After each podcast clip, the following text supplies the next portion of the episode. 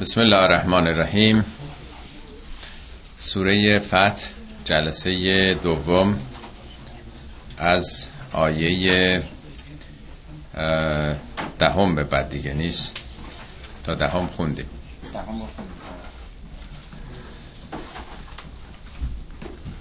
یه هفته چون گذشته یادآوری از بخش اول می‌کنم که مطالب بعدی در ارتباط و انسجامش قرار بگیره. سخن ما در جلسه گذشته درباره فتح المبین بود. فتحی که در واقع پیروزی نظامی نبود بلکه صلح بود و در قرآن بزرگترین فتح نامیده شده. فتح المبین آشکارا فتح بود. بدون شک و تردید فتح بود. فتح رو هم ارز کردم در فارسی پیروزی ترجمه می‌کنن ولی زفر هم پیروزی غلبه هم پیروزی. واجه های مختلفی وجود داره ولی فتح به معنای باز کردن گشودن. ارز کردم که به کلیدم مفتاح میگن که قفل رو باز می‌کنه. خداوندم فتاحه یعنی گشاینده است. مشکلات و گره ها رو باز می‌کنه. فتح الباب یعنی در رو باز کردن.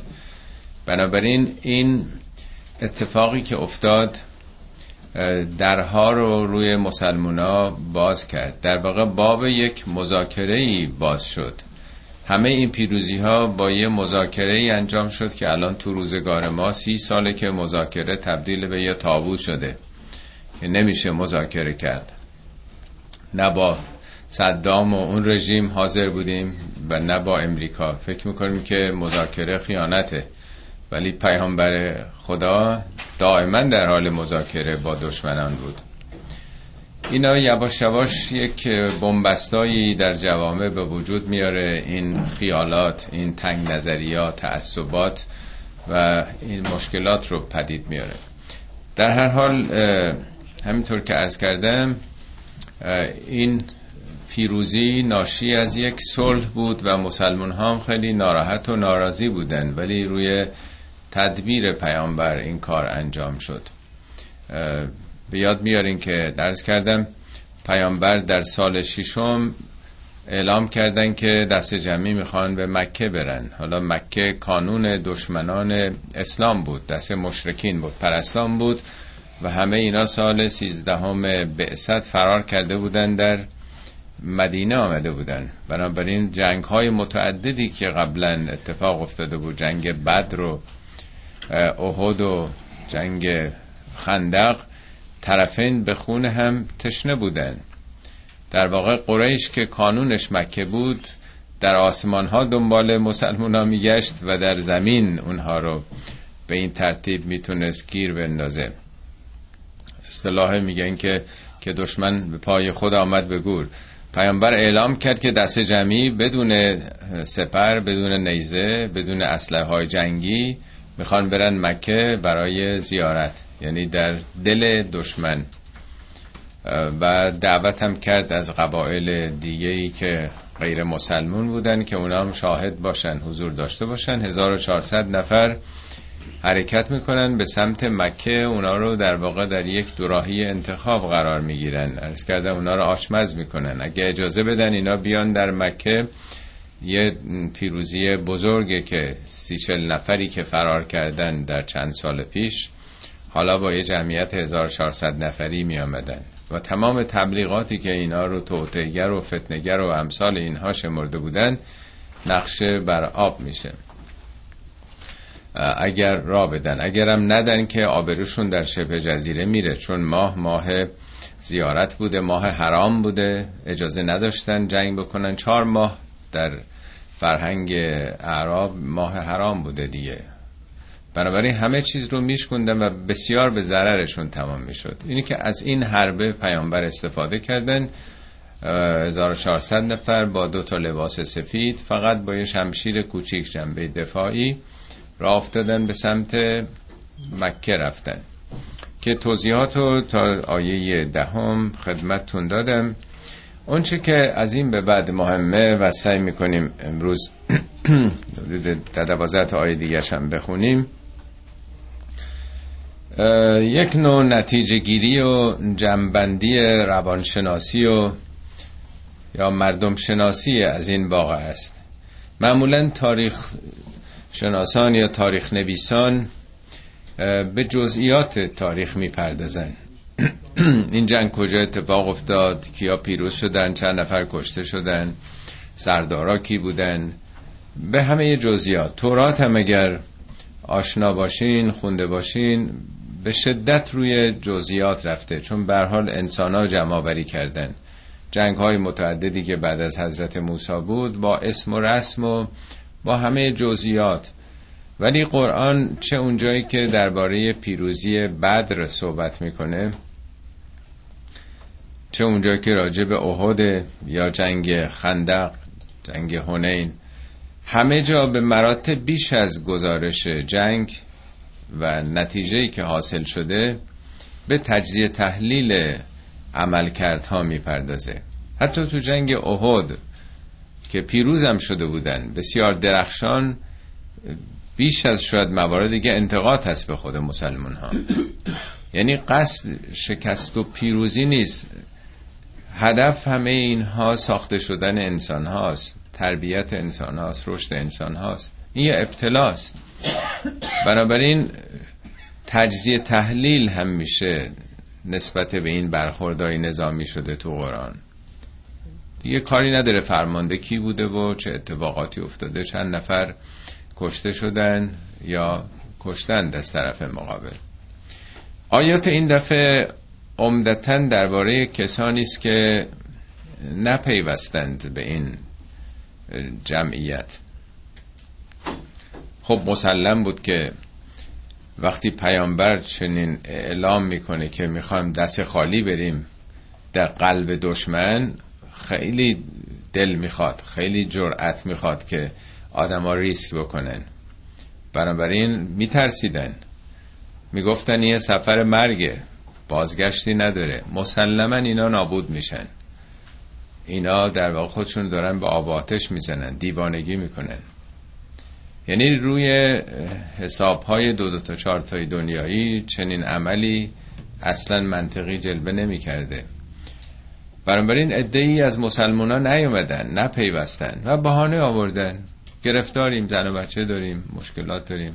شانه خالی کرده در موارد دیگه هم در قرآن از این روحیه ها خبر داده. سوره توبه از آیات 81 اونجا میگه یه عده‌ای تخلف کردن موندن. این راجب داستان جنگ احده و نپسندیدن که در راه خدا و رسولش با جان و مال جهاد بکنن. بهانه آوردن که هوا گرمه تابستونه نمیشه رفت. همش هم اجازه می‌گیرن نیان. دلایل واهی میتراشن. راضیان که با اونایی که محافظ کارن خونه نشین شدن بمونن. دائما حالا ویژگی هاشون مفصله. تو ده 15 تا آیه سوره توبه اینا رو توضیح داده که یه دی در عین حالی که مسلمون هستند ولی چنین روحیه فراری دارن. می‌خوان از زیر بار مسئولیت شانه خالی بکنن. یعنی در واقع سه گروه بودن توی این ماجرا. یه دی که اجابت کردن همراه پیامبر آمدن از اونا تجریل کرده. یه دی هم که وقتی کار خیلی تنگ شد و حالا دفعه گذشته توضیح دادم. وقتی که رسیدن 20 کیلومتری مکه و سپاه قریش جلوشون گرفتن پیامبر ابتدا عمر رو فرستاد. یعنی خواست بفرست عمر گفت با من دشمنی دارن می‌کشن. بعد عثمان رو فرستاد. عثمان چون خیشاوند ابو سفیان بود و با اون بنی امیه نسبتی داشت او رو فرستادن بره مذاکره کنه که ما قصد جنگ نداریم. آمدیم فقط دو سه روز تواف کعبه بکنیم برگردیم. چون خبری نشد از عثمان فکر کردن که کشته شده. پیامبر احساس کرد که اینا حالا می‌خوان حمله بکنن. ما دست خالی هستیم.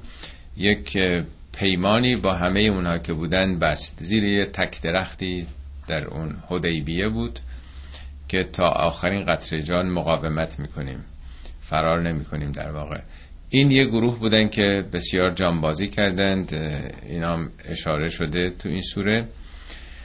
و گروه سوم هم همین کسانی است که خلاف کردند یعنی موندن. خلاف یعنی پشت خلاف یعنی عقب موندن نپیوستن به این گروه پیشتاز. حالا از آیه یازده این گروه رو می‌خونیم.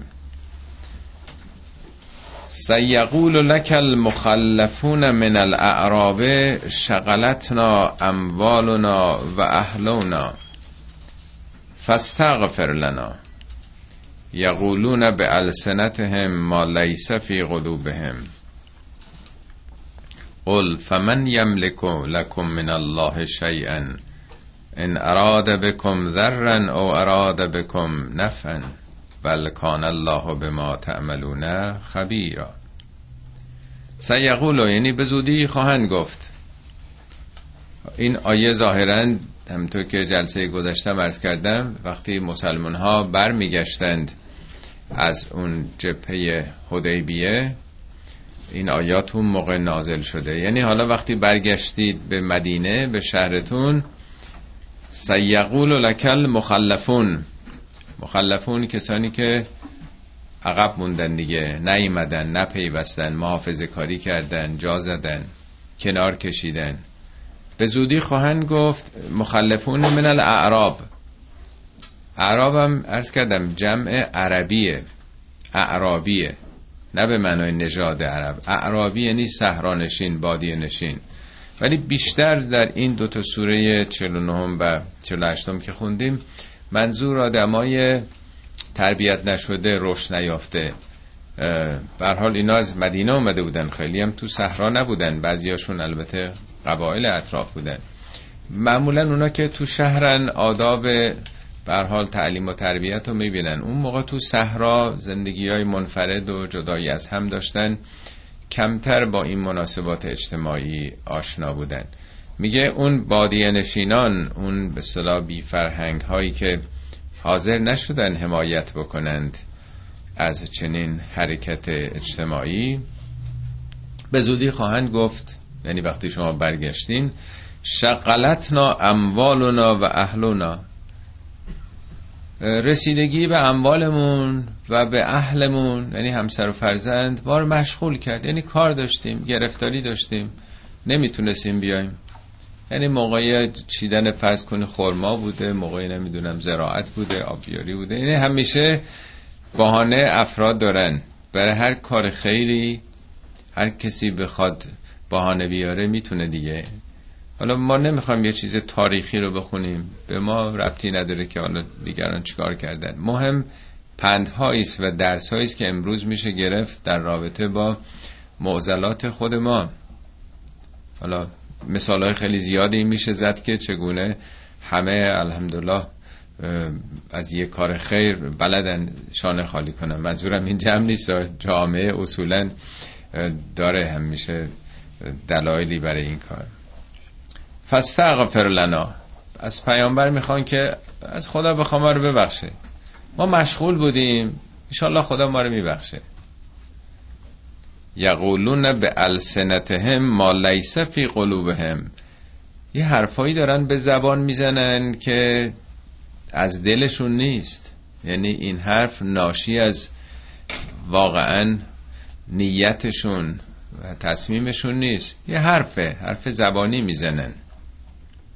اتفاقا جای دیگه قرآن راجع به یهودیا این مطلب رو آورده.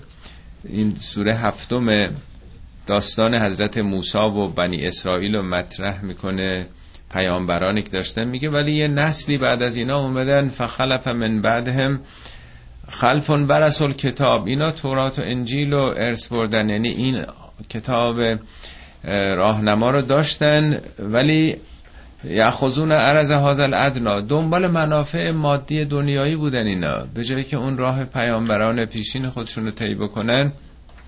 دنبال این منافع دنیا رقابت ها می و یقولون سیغفر لنا. بعدم می‌گفتن خدا ایشالله ما رو ببخشه.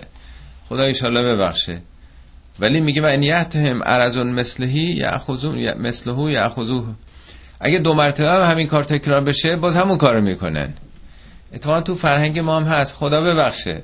آدم بعضی وقتا مثلا از یه کسی بد میگه غیبت کردم و خدا ببخشه. فلان کاری کردم خدا ببخشه. ولی صد بار دیگه اتفاق بیفته بازم اون کارو می‌کنه. ولی فکر می‌کنیم همینی که بگیم خدا ببخشه خدا هم بایستده میگه چشم. چشم. یعنی اینا لفظه. با لفظ که نمیشه این مسائل رو حل کرد. در هر حال این یه روحی است که به زبانی معذرت خواهی می‌کنن و شبیه این موارد دیگه هم تو قرآن آورده.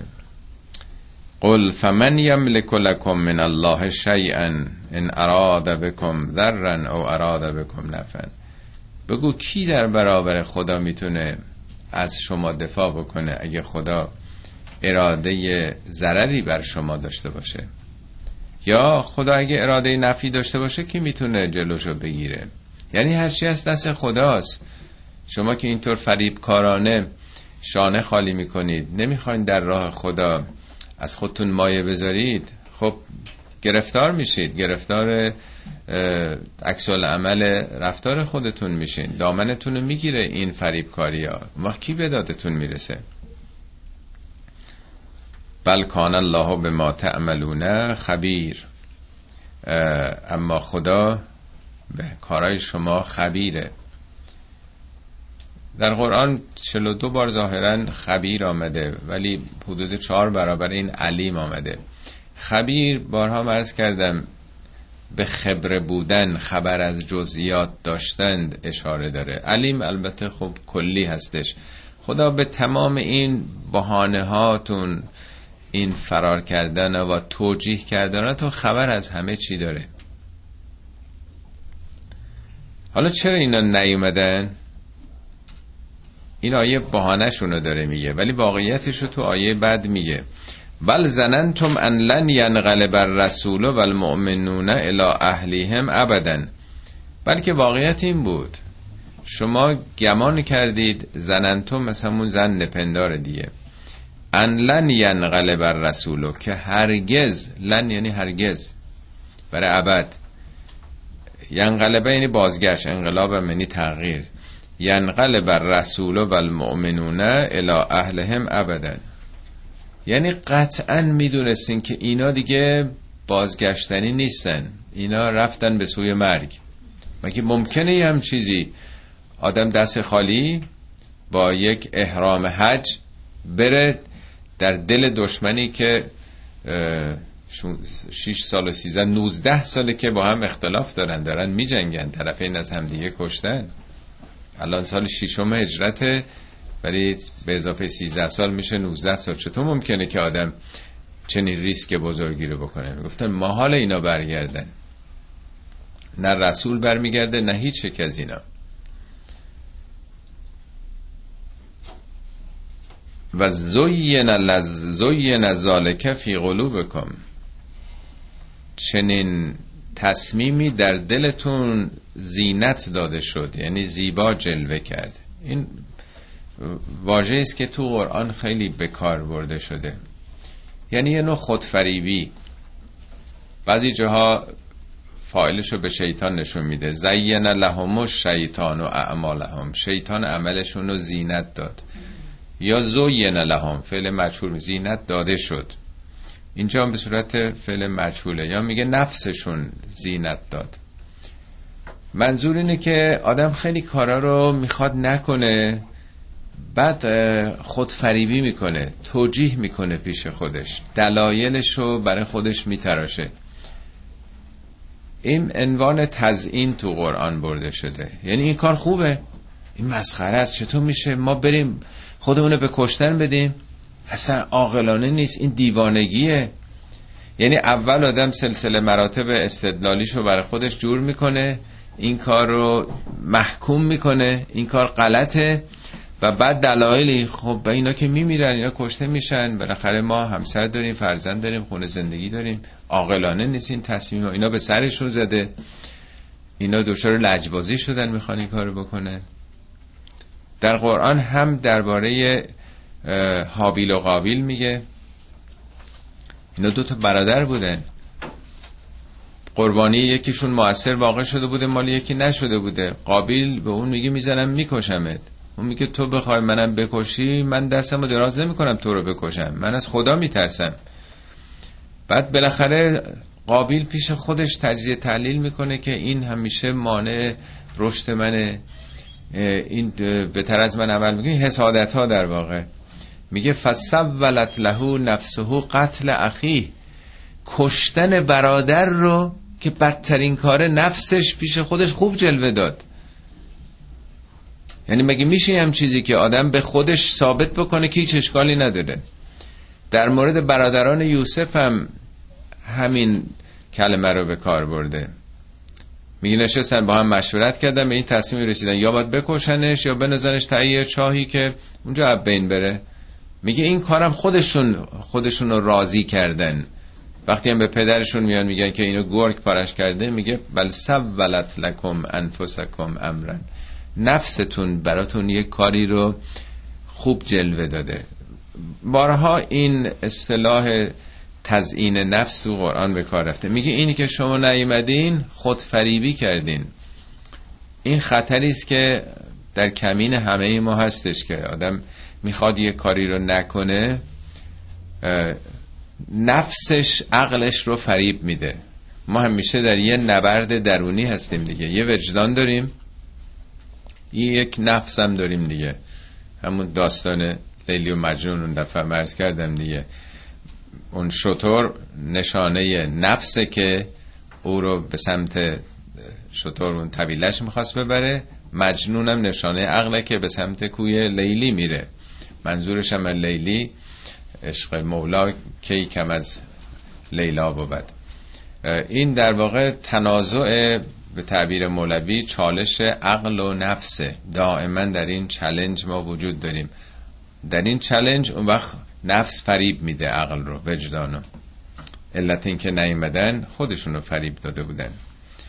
و زوی ذالک فی قلوبکم و زننتم ظن سو پندار بدی پیدا کردین. یعنی منفی برخورد کردین با این قضیه. ببینید آدم می‌تونه همیشه نصفه پر لیوانو ببینه دیگه. می‌تونم نصفه خالی رو ببینه. خب یه طرف قضیه این بود که اینا میرن کشته میشن از بین میرن. یه طرفش هم آدم می‌تونه مثبت نگاه بکنه جنبه های مثبت ببینه. 1400 نفر دارن میرن همه مصممن با ارادن شجاعن. چرا کشته بشن؟ و بعد ماه حرام جنگ اونا حق ندارن بکنن. همه قبایل هم هستن حضور دارن شاهدن. چرا آدم هش همش نگران باشه؟ چرا جنبه های منفی رو ببینه؟ در هر کاری در هر تصمیمی تو زندگی آدم در این دوراهی ها قرار می‌گیره. می‌تونه مثبت نگر باشه می‌تونه منفی نگر باشه. میگه بل زننتم زن سو بد گمان کردید. با انرژی منفی برخورد کردید. بدبینانه وارد این قضایی شدید و کنتم قوما بورن. مردمی بور شدید. شبیه این تو فارسی هم میگن بور شدن یعنی به نتیجه نرسن. چند بار تو قرآن این اصطلاح اومده یکی راجع به تجارته میگه اونا که در راه خدا از مال و جانشون مایه می‌ذارند یرجون تجارتا لن تبور. به تجارتی امیدوارن که لن تبور هیچ وقت بور نمیشه. یعنی چی؟ یعنی کساد نمیشه. ضرر نمیبر نمی‌کنه آدم. پس بور یعنی ضرر کردن باختن. پوچ در اومدن بی حاصل شدن. در یه جای دیگه هم تو قرآن هست سوره ابراهیم ظاهرا. میگه علم تر الذین بدلوا نعمت الله کفرن آیا به اون مردمی نگاه نکردی؟ به اون رهبران سیاسی جوامع که نعمت خدا رو آزادی ها استقلال همه اینا رو اینا رو هلاک کردند؟ علم تر الذین بدلوا نعمت الله کفرن و اهلوا قومهم دار البوار ملتشون رو به بدبختی کشوندن. اهلو قومهم دار البوار. یعنی پوچی بی حاصلی یعنی یه جامعه که دستاوردی نداشته باشه. همه چیش به بنبست برسه عقب بیفته. یه نگاهی می‌کنه به قطر.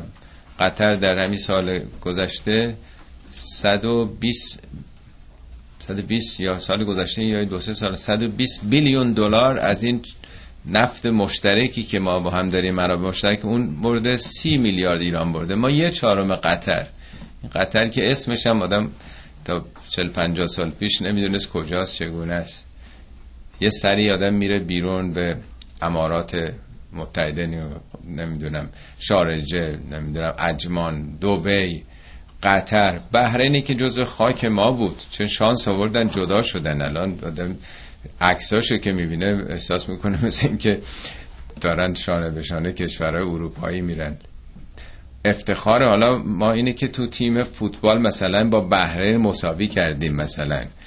یه بار از قطر بردیم یا خوردیم. اینا اصلا جزو تیمای درجه سه ما بازر نبودن با اینا بازی کنن. چه تو ورزش چه جاهای دیگه. این همون اهل قوم هم دار البوار به یه نتیجه و یه دستاورد پوک و بیاسلی حالا اینم داره همینو میگه که اینا این تصمیم گرفتن به جایی رسیدن محصولی پیدا کردن یا نه. کنتم قومن بورن. هیچ نتیجه نرسیدید. حاصل و دستاوردی براتون نداشت. و من لم یؤمن بالله و رسوله فانا اعتدنا للکافرین سعیرا. هر کس که به خدا و رسولش ایمان نیاره ما اعتدنا فراهم کرده ایم للکافرین سعیرا برای کافرین سعیرا. سعیر یعنی آتش. این در واقع منظور ایمان نظری ذهنی نیست داری عمل کردی رو نشون میده. یعنی شما که خب خودتون پیوستین مؤمنین ولی وقتی عملا کسانی پشت می‌کنن اینا کفره. کفر یعنی پوشوندن یه حقیقت ندیده گرفتن. نه اینکه کافرین یه هستن که اعتقاد ندارن. اگر به سبب context ش توجه بکنیم راجع به چه کسانی داره صحبت می‌کنه؟ أعتدنا یعنی ما فراهم کرده ایم. یعنی چی؟ یعنی خدا یه جایی آتشی فراهم کرده یه جایی هیزمایی گذاشته. یا این مسئله به صورت طبیعی reaction عمل قانون علت و معلولیه. در جای دیگه قرآن هم میگه که ما برای کسانی که این حقایق رو میپوشونن نا اعتدنا للکافرین سلاسل و اقلالا و سعیرا. سلاسل یعنی زنجیرهایی اقلال یعنی قل قل, قل و زنجیر که به دست و پاست. هیچ کسی تو دنیا ندیده کسانی که منکر بوده باشن زنجیر به دست و پاشونه می‌خواد بگه این چون سمت حقیقت نمیاد وابسته و اسیر یک سلسله وابستگی های دیگه ای میشه تو دنیا که مثل قل و زنجیر دست و پاش رو می‌گیره. اینی که میگه ما فراهم کرده ایم درست مثل اینکه قرآن بگه برای کسی که سم می‌خوره ما مرگ رو فراهم کرده ایم. برای کسی که رعایت قند و نمی‌دونم چربی رو نمی‌کنه ما نمی‌دونم سکته قلبی و مغزی رو فراهم کرده ایم یعنی تو نظام ما نظام علت و معمولی این نتایج رو داره. نه اینکه خدا حالا از کسی خوشش نمیاد و بگه حالا من برای تو جهنم آماده کردم چون به من ایمان نمیاری. این قوانین و نظامات رو داره میگه. ولله ملک السماوات والارض. یغفر لمن یشاء و یعذب من یشاء. و کان الله غفورا رحیما. این جمله ولله ملک و سماوات ولرز هفده بار در قرآن تکرار شده. معنای ملک بیشتر فرمان رواییه البته ملک از مالکیت هم میاد ولی معنای ملک و سماوات و یعنی در واقع اون کسی که مالکه داره ادارم می‌کنه دیگه فرمان روایی رو و پادشاهی رو نشون میده. من این نگاهی کردم از این 17 موردی که آمده که در چه زمینه هایی هست که که میگه خدا فرمان روای آسمان و زمینه جلوش در چه زمینه است؟ بیش از همه دیدم در مورد خلقته.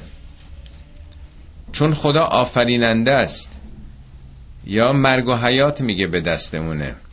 یا چهار بار اومده والله علا کل شیء قدیر. قدیر از قدر و اندازه میاد.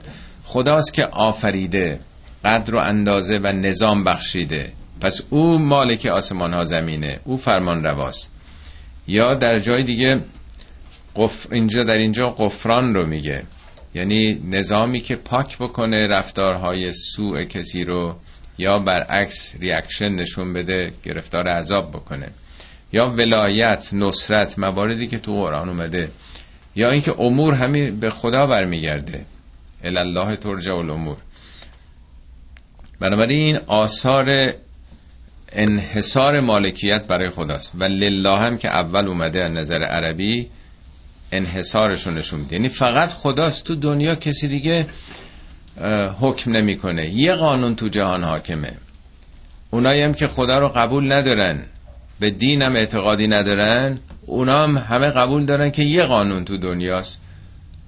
حالا مثل استیون هاکینگ میگن مثلا نیروی جاذبه است.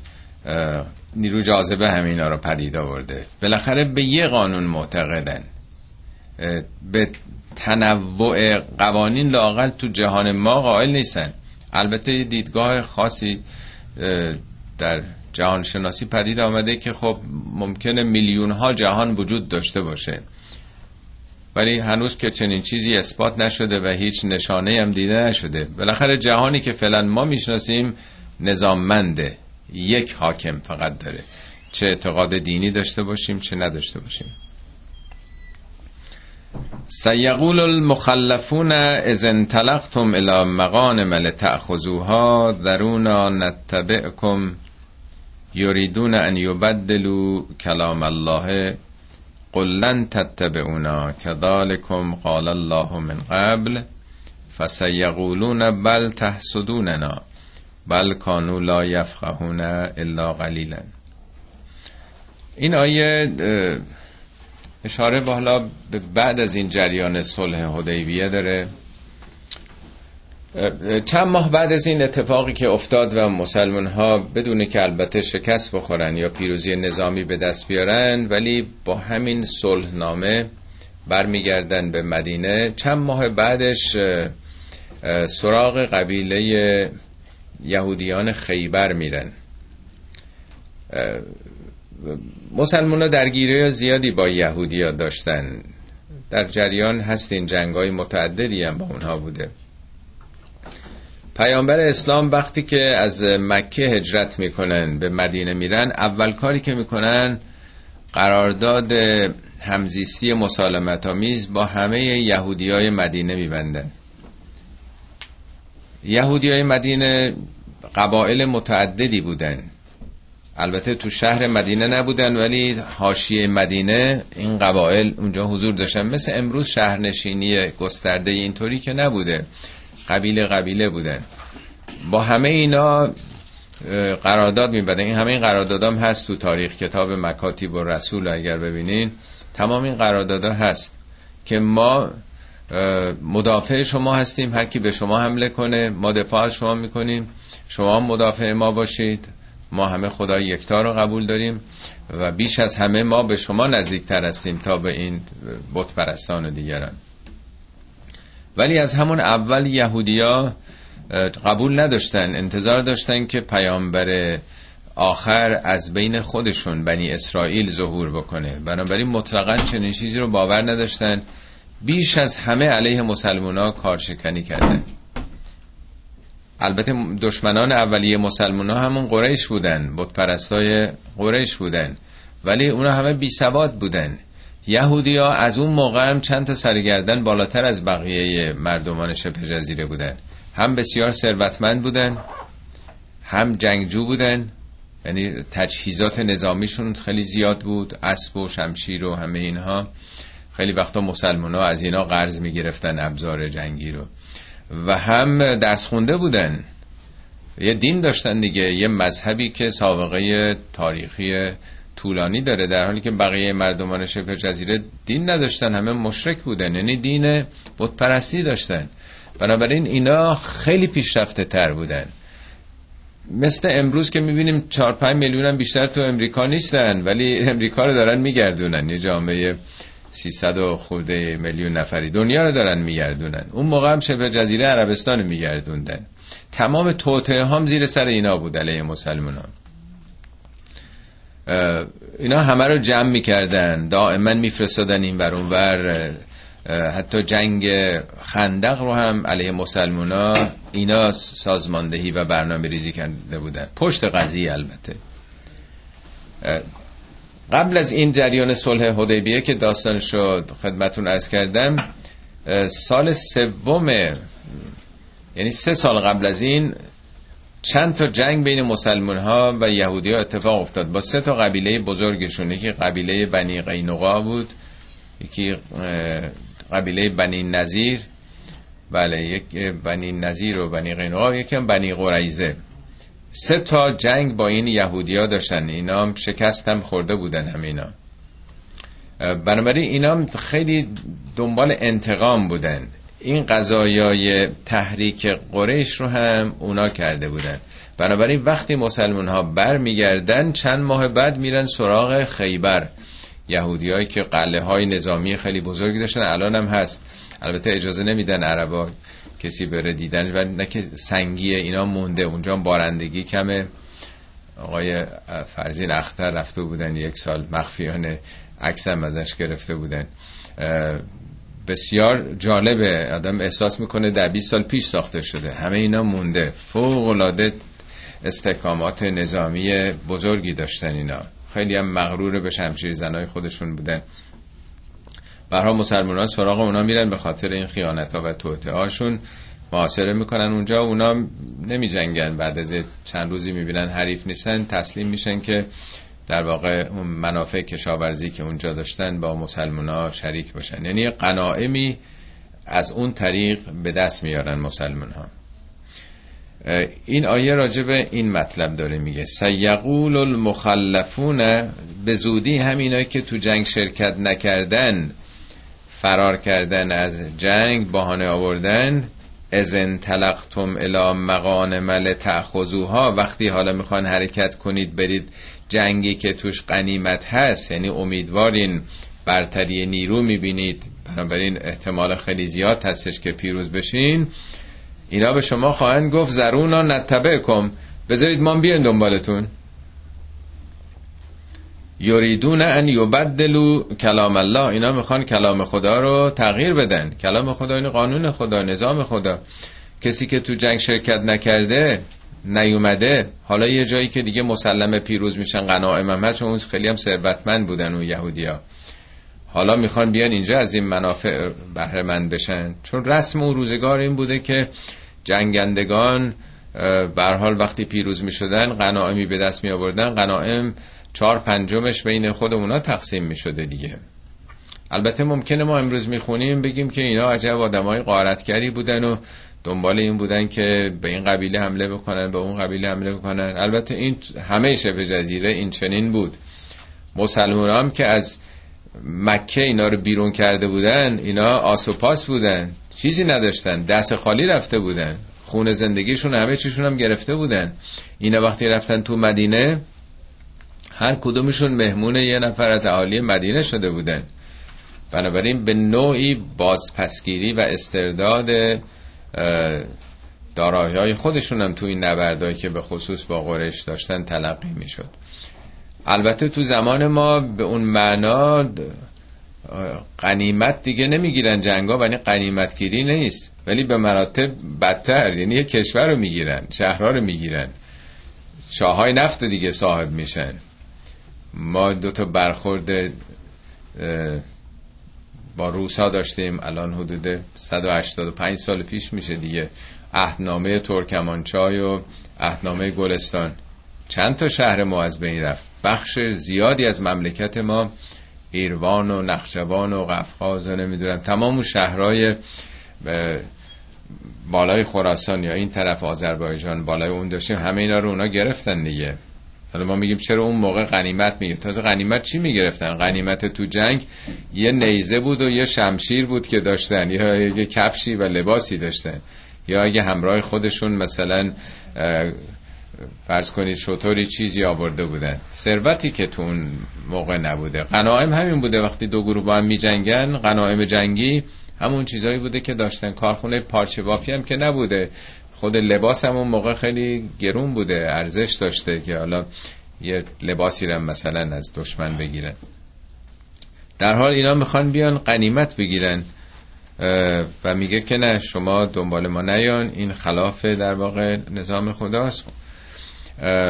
کذالکم قال الله من قبل. خداوند چنین در گذشته گفته یعنی این قوانین برای مسلمان بوده که فقط یک کسانی بخوان از غنایم استفاده کنن چنین چیزی ممنوعه.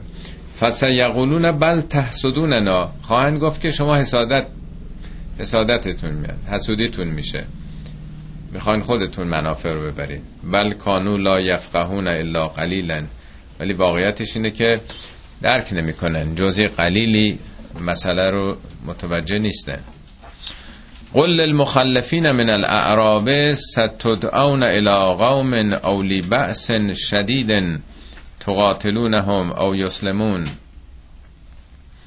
بگو خب خیلی اگر مرد جنگین و خودتون همراه می‌دونید به این اعراب بگو این بادی نشینان. ستدعون الى قوم به زودی فرا خوانده میشید. به سوی قومی یعنی در نبرد با قومی که اولی بأس شدیدن. صاحب جنگاوری شدیدن. ظاهرا میگن سال دو سه سال بعد یک جنگ و درگیری دیگه بود با قوم حوازن. حوازن و سقیف مردمان بسیار جنگجوی بودن. البته اونا هم مسلمان ها رو محاصره کرده بودن در یه دهره و یه درگیری شدیدی رخ داد سه سال بعد. میگه خب نگران نباشین. خیلی اهلی حرف پیش میاد.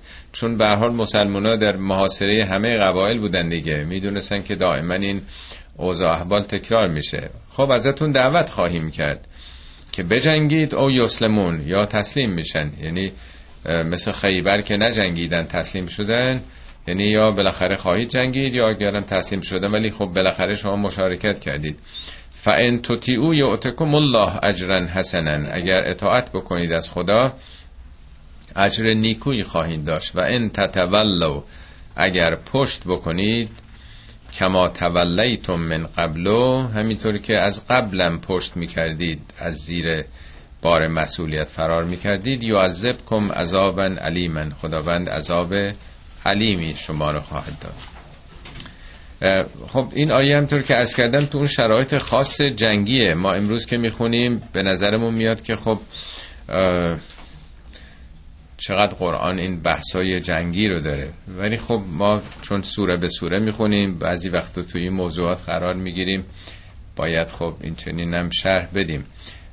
واقعا فکر کنم دفعه پیش بود ارز کردم مجموعه آیات قتال که در قرآن هست کمتر از یک سوم آیات مربوط به علمه یعنی با نسبی قضاوت کرد دیگه. سه برابر و نیم آیات قتال دیویس و چلو شیش تا مجموعه مشتقات قتاله. سه برابر این سه برابر و نیم این راجع به علم آمده. هفت برابر این درباره گفتگو آمده. مشتقات کلمه قاله. گفتگو کردن دایلوگ. یعنی تو این مجموعه ببینیم نسبت به اونچه که امروز مردم به جنگ توجه دارن مردم دنیا بسیار بسیار قرآن قلیل توجهش به مسائل قتال. برخلاف اونچه تبلیغ می‌کنه. دفعه پیش بود فکر کنم اینجا عرض کردم.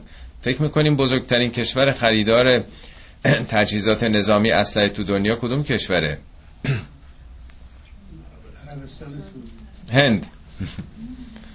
کشور هندوستان ده درصد تولیدات نظامی دنیا رو هند داره می‌خره. دومش هم پاکستانه. یعنی این کشورهایی که هند که کشور سلطلبیه سمبل دموکراسی تو دنیا. بالاخره دنیای امروز هم همینطوره. چیزی حدود یه چهارم تا نصف درآمد کشورها بودجهشون صرف خرید تسلیحات نظامی میشه. حالا ایراد می‌گیرن که چرا تو قرآن مثلا کلمات قتال اومده. اولا باید به شرایط تاریخی توجه کرد. خب مسلمانایی که یه تعداد قلیلی آمدن پشت کردن به اعتقادات آبا و اجدادی یک جامعه ای جامعه صدها قبیله بودن همه بتپرست بودن. تو خانه کعبم 330 تا بت بوده متعلق با هر قبیله ای آمدن میگن همه اینا بی خوده بشکنین خدای واحد و باید پرستی. خب نمی‌خواستن سر به تن اینا باشه. اینا باید از خودشون دفاع می‌کردن.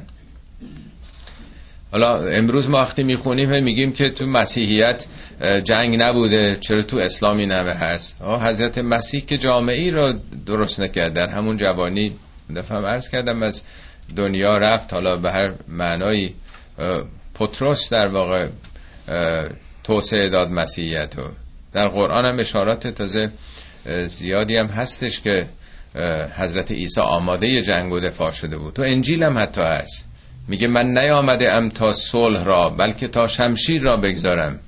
فکر نکنید به همینجوری دیگه راحتی نیست وظیفه ای ندارید. میگه هر کسی حتی تنها لباسش هم بفروشه بره شمشیر بخره. همینا تو انجیل فعلی ما هست. وقتی احساس می‌کنه تو قرآن هم هست. میگه فلما احس عیسی منهم الکفر وقتی عیسی با تمام وجودش احساس کرد این کفر و انکار و درگیری رو. قال من انصاری الله اعلام کرد که کی ناصر منه در راه خدا. قال الحواریون و نحن انصار الله. حواریون اعلام کردن که ما نصرت بخش هستیم. بنابراین همه اونها دنبال دفاع بودن. البته جنگ به معنای تجاوز به حقوق دیگران در همه ادیان محکوم مطروده. ولی به عنوان دفاع هم در تورات هست پیامبران بعد از موسی و هم عیسی موارد زیادی در قرآن هست نشون میده چنین آمادگی ها رو اعلام کرده بود ولی فرصت بهش داده نشد و در قرآن هم حال در متن این دفاع قرار داشتن مسلمان ها آیه بعدیش لیس علل اعما هرجون ولا علل اعرج هرجون اعما یعنی کور. بر کورها هرجی نیست. هرج یعنی فشار تحمیل تنگنایی نیست که شرکت کنن. بر آدمی هم که اعرجه یعنی شل پاش کسه یا پیره نمی‌تونه بیاد بر اونم دیگه فشاری نیست اجباری نیست. ولا علل مریضه هرجون بر مریضم نیست. ولی شماها که نمیاین آدمای سالم و نیرومند شما بهانتون چیه؟ و من یطع الله و رسوله یدخله جنات تجری من تحت الانهار و من یتولی یعذبه عذابا علیما هر کسی از خدا و رسول اطاعت کنه خداوند او رو وارد بهشتهایی خواهد کرد که نهرها از زیرش جاریه. یعنی آثار حیات بخش خرمی و سبزی اون زندگی هست و هر کی هم پشت بکنه یا عذب و عذابا علیما. آیه 18 هم همطور که ارز کردم راجع به گروه سومی که در نقطه مقابل این گروه از زیر کار در رو لقد رضی الله عن المؤمنین. خداوند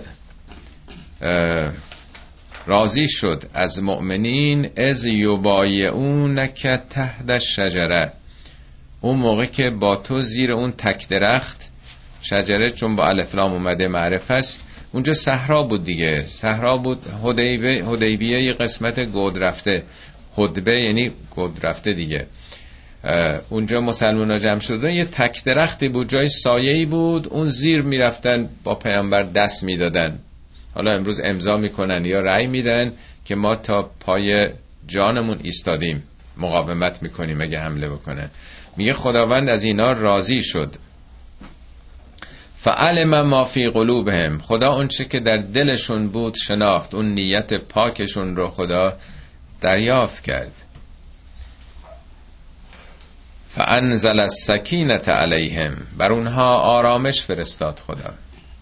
جلسه گذشته به این فیلم محمد اشاره کردم. اونایی که فیلم مسنجر بود یادتون از اونایی که دیدن به خاطر دارن. وقتی که این سپاه قریش میان به خصوص رهبرشون خالد بن ولید چطور با اسب میاد جلو اینا. اسبم هی بلند می‌شد رو پای خودش جلو اینا دستاشو بلند می‌کرد. خیلی تحریک آمیز بود. ولی اینا خونسرد ایستاده بودن عکس العملی نشون نمی‌دادن. نمی‌خواستن بهانه خشونت به دست دشمن بدن. می‌خواستن با خونسردیشون بشکنن این خشم و خشونت رو. میگه یه آرامشی خدا بر اینها فرستاد و اثابهم فتحا قریبا و به یک فتح نزدیکی اونها رو در واقع بهرهمند کرد. و مقانم کثیرتا یأخذونها و قنیمت های بسیاری که خواهند گرفت و کان الله عزیزا حکیما خداوند صاحب عزت و حکمته. و عدکم الله مقانم کثیرتا تأخذونها. خداوند وعده گرفتن قنائم بسیاری رو به شما وعده می‌دهد. فعجل لکم هازهی این در واقع صلح حدیبیه رو تعجیل کرد پیش انداخت. و کف ایدی الناس انکم دست تجاوز مردم رو از شما دور کرد و تکون آیتا للمؤمنین تا خود این نشانه برای مؤمنین باشه. یعنی همینی که متوکل و مصمم هستند مقاومت می‌کنن در راه اهدافشون موفق میشن و پیروز میشن. و یهدیکم سراتا مستقیما و شما رو به یک سرات مستقیمی خدا رهبری خواهد کرد.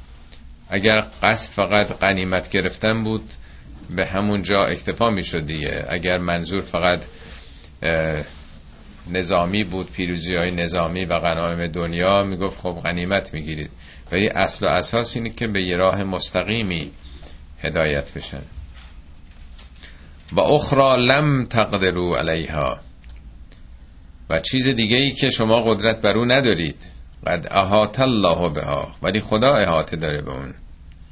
و کان الله علی کل شیء قدیرا. خداوند بر هر چیزی قدیره. قدیر ارز کردم ترجمه می‌کنن نیرومند قادر ولی به معنای نظاممند و قدر و اندازه گذاره.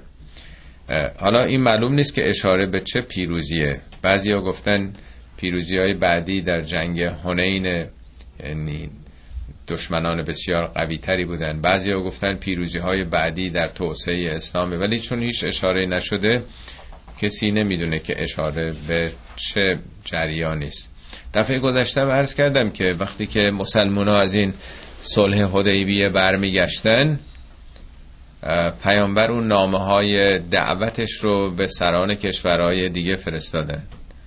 نامه به خسرو پرویز تو ایران نامه به امپراتور حبشه پادشاه حبشه یمن و همه قدرت های اون روزگار.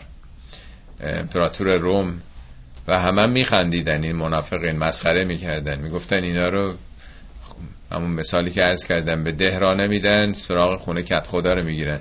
می‌خواستن برن مکه نذاشتن دست خالی برگشتن حالا نامه دعوت به اسلام به جای دیگه میفرستن. تو این شرایطه که خداوند روحیه به اینا میده. چون یه عده مصمم وقتی باشن به آرمان خودشون باور داشته باشند همه مشکلات جلو پاشون برداشته میشه. این یک اصطلاحی است که مال فلسطینیاس عربی البته. میگه وقتی یه ملتی اراده بکنه آرمانی داشته باشه اراده کنه که پیروز بشه بر دهره بر روزگاره که موجباتش رو فراهم بکنه. یعنی طبیعت قانون جامعه تسلیم خواهد شد. اصل اینه که یک مردمی مصمم و با اراده بشن و حاضر باشن باهاشو بپردازن. وقتی این عده حاضر شدن برن به قلب دشمن. دست خالی انقدر ایمان و اعتقاد دارن و نترسیدن در حالی که همه می‌گفتن اینا دیگه زنده بر نمیگردن. این نشون میده آماده همه چیز هستن دیگه. و زیر اون تک درخت هم با پیامبر دست دادن که با اینکه چیزی هم نداشتن. طرف مقابل نیزه داره دائما با تیر و با کمان و با اسب و همه چی می‌تونن اینا رو نابود کنن. اینا فقط به شمشیر دست خالی هن. ولی حاضر بودن همشون هم کشته بشن. بنابراین این وعده هایی که میگه شما پیروز خواهید شد در آینده. نه تنها این پیروزی هایی که جلو چشمتونه پیروزی هایی که شما فعلا احاطه ندارید ولی خداوند می‌دونه.